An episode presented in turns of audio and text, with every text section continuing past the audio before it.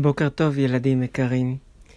לפני שאתחיל בסיפור, אני רק רוצה להזכיר איפה הפסקנו. בחלק האחרון של הסיפור סיפרתי לכם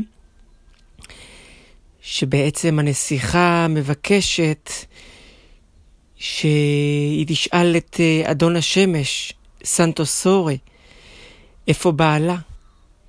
ובינתיים אם השמש אומרת לה עליה להתחבא במרטף העמוק כדי שהבן שלה לא יראה אותה.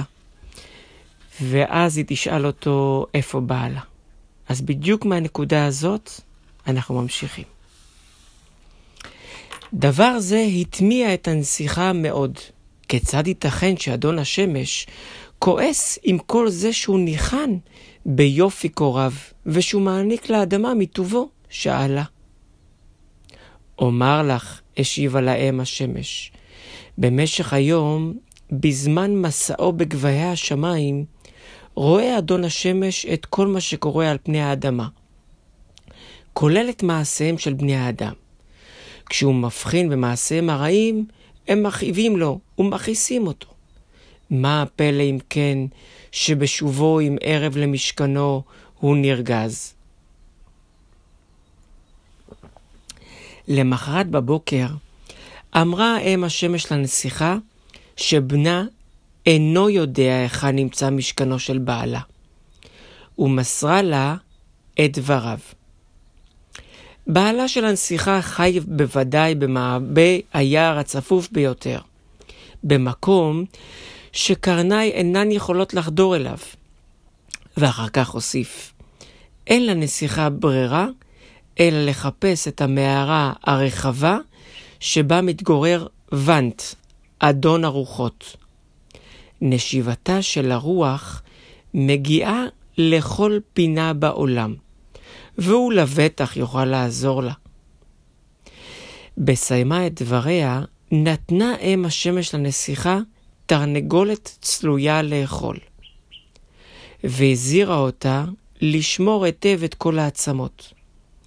יום יבוא ותהי אסירה תודה, אף על הקטנה שבהן, אמרה לה. הנסיכה כבר עמדה לנעול את נעלי הברזל שלה, כאשר ראו זה פלא, היא גילתה שגם הזוג השני כבר נעשה בלוי ושבור. היא נעלה אם כן על רגליה את הזוג השלישי. הודתה בחום לאם השמש, הטילה את הצרור ובו עצמות התרנגולת על כתפה, נטלה את בנה בזרועותיה ויצא לדרכה. כשמתה הפלדה בידה, המשיכה הנסיכה בנדודיה, אולם הדרך הלכה ונעשתה קשה אף יותר.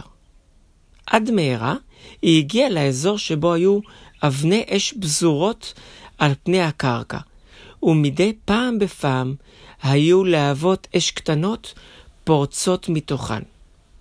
לאחר מכן הובילו אותה רגליה על פני מרחבים של שדות שלג וקרח, והקור המקפיא ששרר שם איים למצוא את דרכו אל ליבה.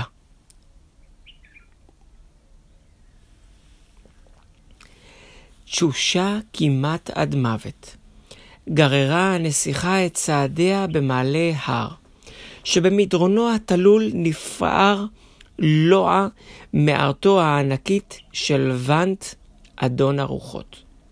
המערה הייתה כה רחבה עד שגם שבע ערים שלמות יכלו להיכנס לתוכו.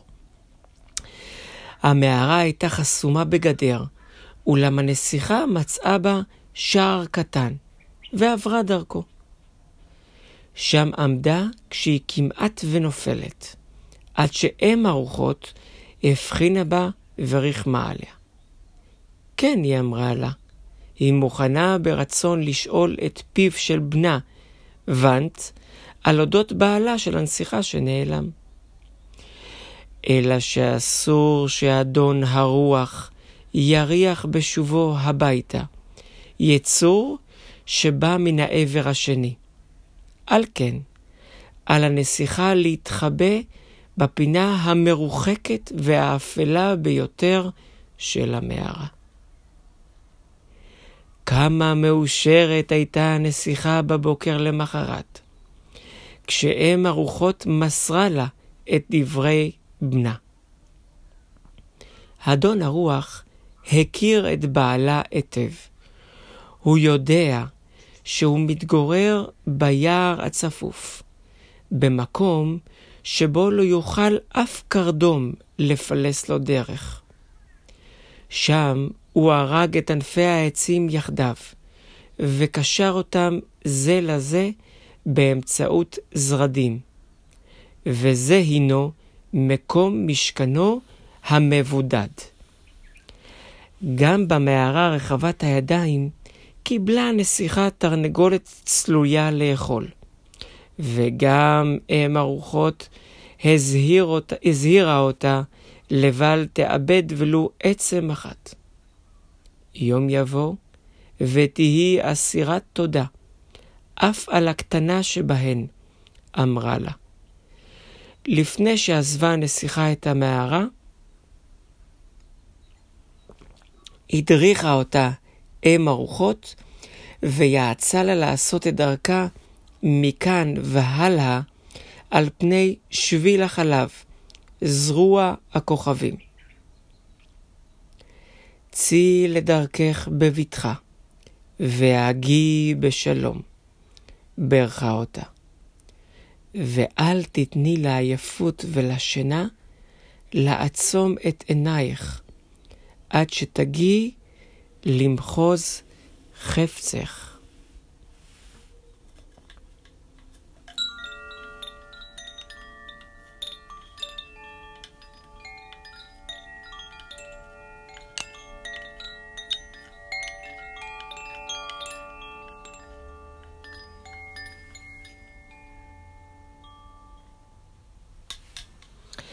ילדים יקרים, גם היום אשלח לכם שיר בערבית, ואני מקווה שגם הפתעה נוספת באנגלית.